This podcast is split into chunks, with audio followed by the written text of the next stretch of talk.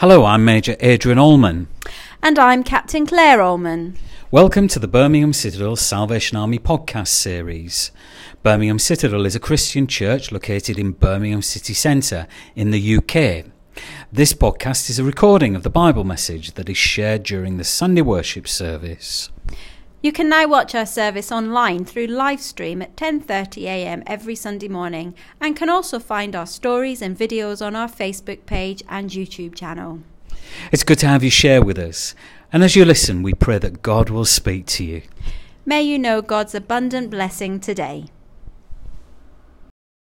You know, we, um, we read early in the, the scripture today um, the, the theme that's highlight that's, that, the, the words that are highlighting the theme for Covenant Sunday today of being together and living in God's covenant. There they are on the screen. And over this week and the next week, we've decided to break down the two main elements of this well known Bible verse in order to, to give us more time to think it through. Um, and so this week, we're going to be focusing on what it means to, to love God. Now, in our house, you maybe have heard me say this before. In our house, when we say I love you, we often want to expand upon that and say how much we love each other. And we do this by saying we love someone more than something we know that we really like. So, for instance, Katie might say, I love you, mummy, more than ham sandwiches. And I might say back to her, I love you, Kate, more than salt and vinegar Pringles. Rosie might say, I love you, Dad, more than TikTok or YouTube. And he might say, I love you, Rosie, more than Animal Crossing or Hull City Football Club. Who knows? Whilst it's a little gimmicky um, and, it, and it, a little family thing that we do, we recognize that we, the things that we like, and we recognize that our love for each other is greater than those things. We say and show our love to each other out of our own free will. It comes naturally to us. So, something that struck me um, this week, that's never really struck me before actually, as I was looking at these so very well known verses, is that we're commanded to love. Jesus here is telling them and us that we are commanded to love God. How can someone be commanded to love another? Isn't love to be spontaneous and natural through a relationship? Isn't love something that magically happens? Perhaps our eyelashes flutter and we, our heart goes boom, boom, boom. How can love be commanded? Martin Luther, before his rediscovery of the gospel of Jesus and Paul of justification by grace alone through faith was agonizing over his inability to keep God's commandments or even make proper penance for them. When someone suggested to him that he was trying too hard, all he really had to do was to love God, his response was, Love God? Sometimes I hate him. Strong words, eh? But perhaps quite truthful. I wonder if any of us have felt like Martin Luther. So, why should we love God? Well, we love God in response to God's love for us. In 1 John 4, those beautiful words that says, hopefully they'll come up on the screen, Dear friends, let us continue to love one another, for love comes from God. Anyone who loves is born of God and knows God, but anyone who does not love does not know God, for God is love. God showed how much He loved us by sending His only Son into the world so that we might have eternal life through Him. This is real love. It's not that we loved God, but that He loved us and sent His Son as a sacrifice to take away our sins. So it's not that we loved God, but God has taken initiative to love us. Our love for God is in response to His love for us. On my own, I'm incapable of loving God. I've never seen God. I've, I love Him because He first loved me. When we are unlovable, God loves us. When we rebel from God, He loves us. Is it that God's love is so compelling that we respond with love for Him? But the command Jesus gives us to love is not a call to some ooey gooey feeling of love. In fact, it's not a command to feeling at all. It's a command to radical obedience.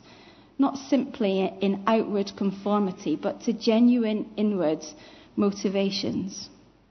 So much of the time we hear calls to come to God because He will turn your scars into stars. He will carry you when you can go no further. However, Jesus' call to love God when He confronts you with the death.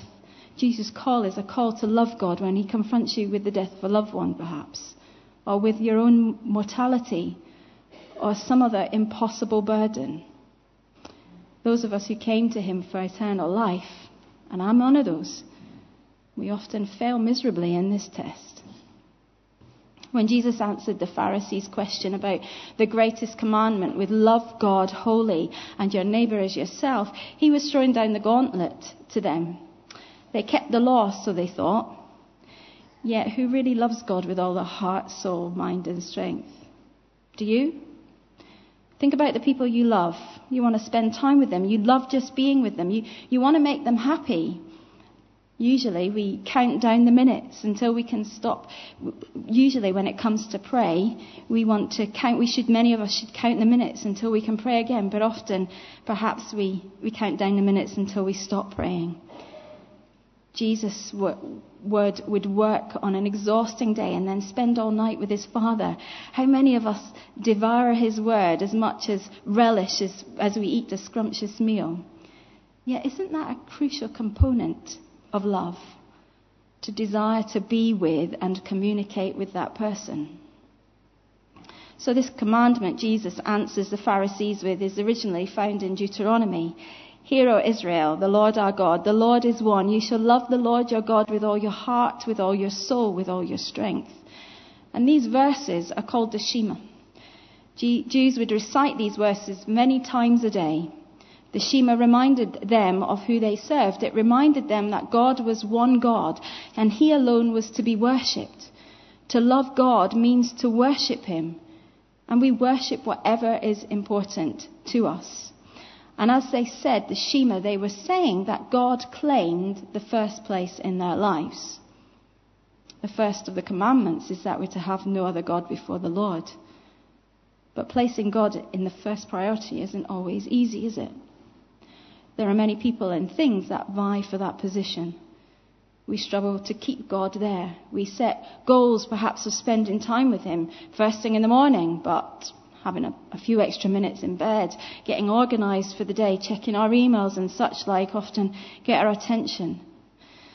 We decide to spend time with the Lord during our lunch break or just before bedtime, but someone intrudes on our time or or, or with, with God, or we're tired, too tired to pray and to read the Bible.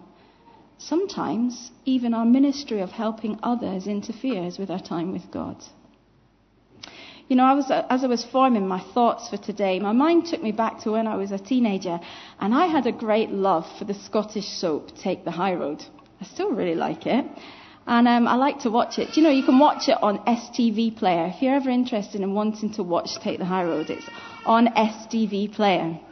And um, I just absolutely loved it. And it was on three times a, a, a week. I was so excited by this.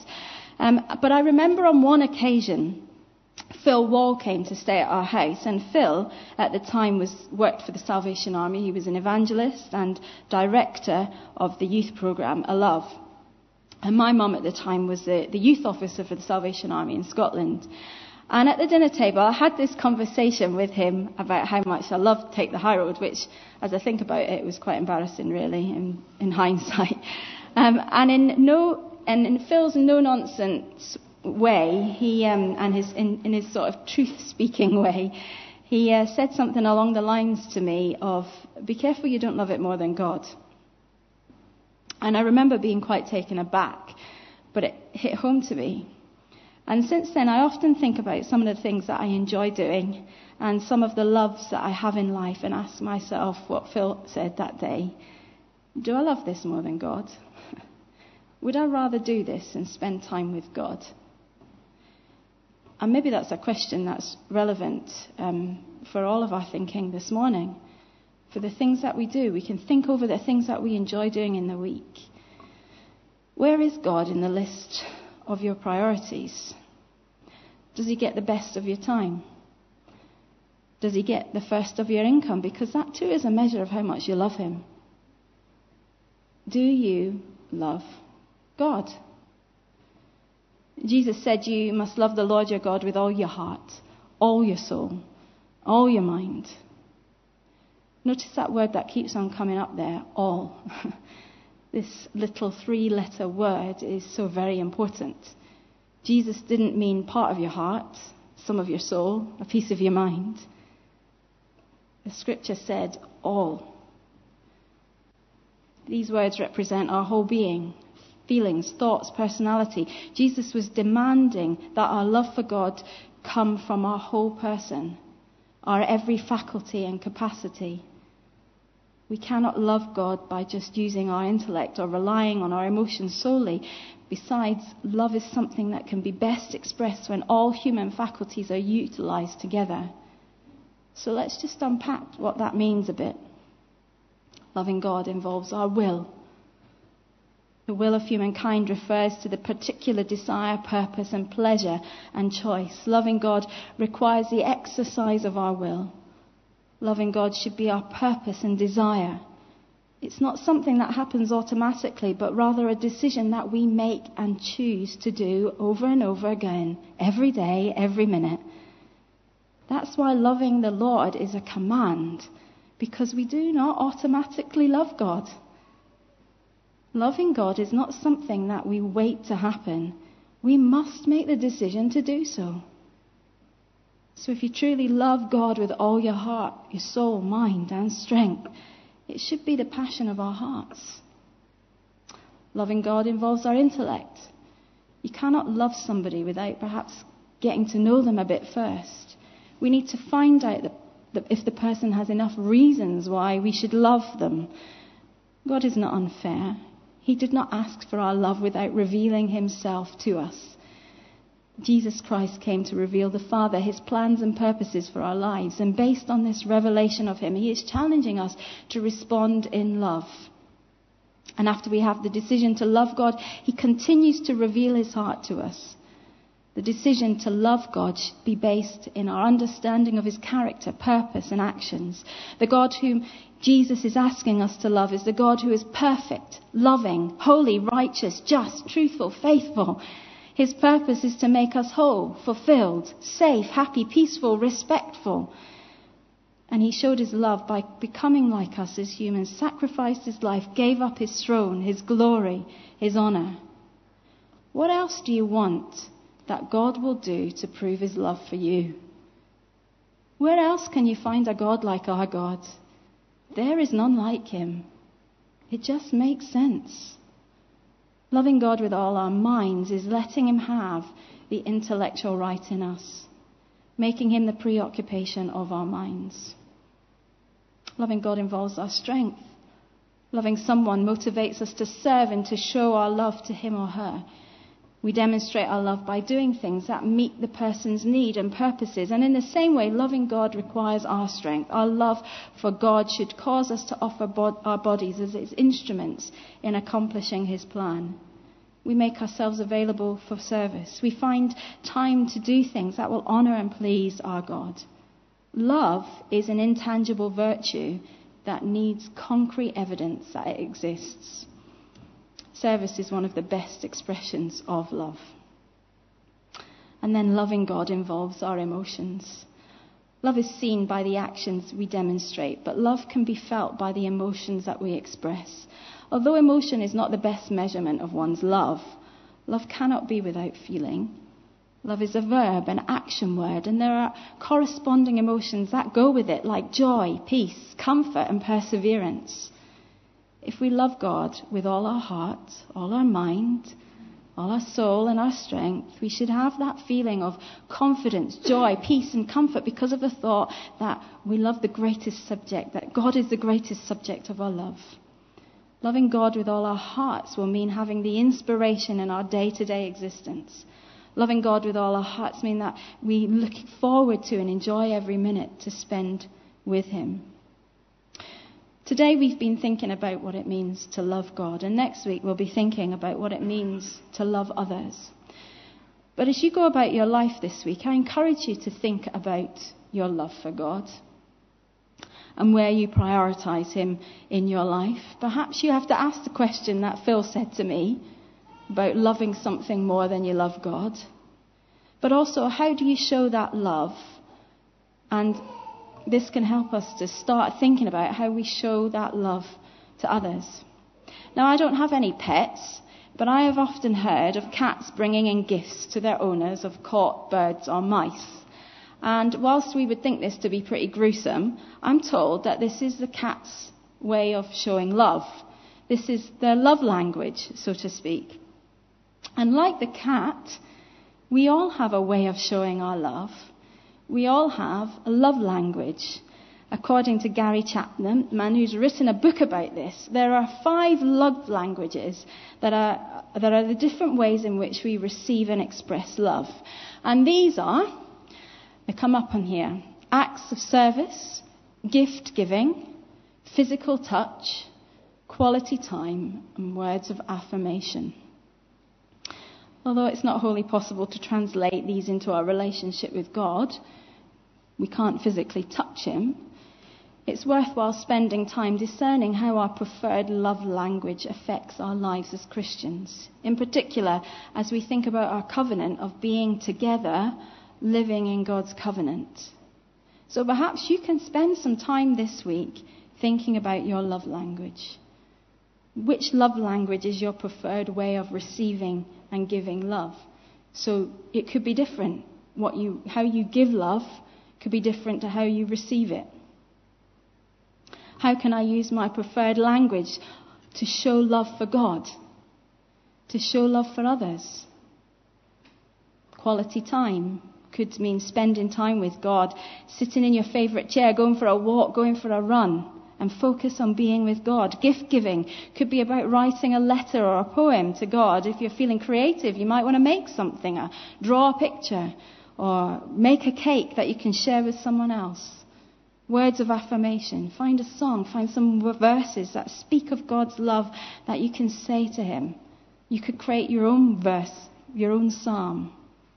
Physical touch, well, we can't do that so easily, and certainly in COVID times it's more difficult to express that with each other. But we can show the love of God. Perhaps if we ask someone if they want a hug, it could be something that they've been longing for. And acts of service. We want to spend time in prayer asking God how we can serve Him today. Be attentive to the opportunities. I've put a sheet together and I encourage you to take it at the end and think about these things through. As you think about this covenant this week and think about your love for God and how you show that and how you show that with others, I encourage you to really read through these sheets and ask those questions to yourself. Do you really love God? Where is He in your priorities? If you love Him, how do you show that love? Right at the beginning, I asked, how can we be commanded to love? But then I said, we love because he loved us first. We love him for all that he has done for us. And so, as we conclude our time of worship together, we're going to sing a song where we consider all that God has done for us to remind us as we leave this place of why we love him and take, take that with us and those thoughts with us this week. We're not going to have a time of reflection this week because I'm going to encourage you by taking this sheet to reflect all this week on, um, on this love that you have for God. We're still in this New Year period, and as we bring this New Year together, let's show our love for God in words of affirmation Let's raise a song to bless God's heart for all he has done. You know, it's traditional in our house that we sing Auld Lang Syne as the bells ring in this, in the new year. Well, we're not going to sing the words of Auld Lang Syne, but we're going to sing the tune. We're going to marry that tune to some beautiful words written by the Christian group Rend Collective that encourage us to raise a song to bless God's heart for all that He has done. And it's beautiful words. And that chorus says, For all that you have done for us, for every battle won, we'll raise a song to bless your heart for all that you have done. Let's stand and sing this together. Thank you.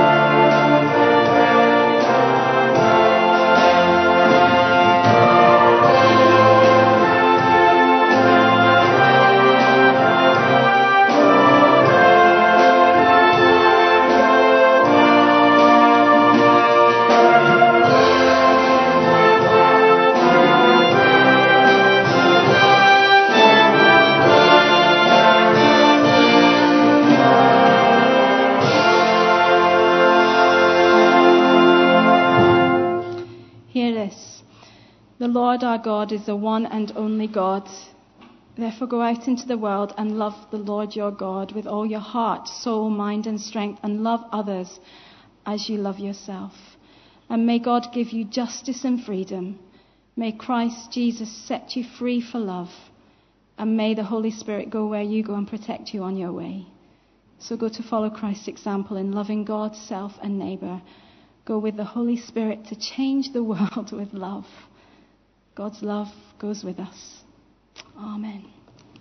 Amen.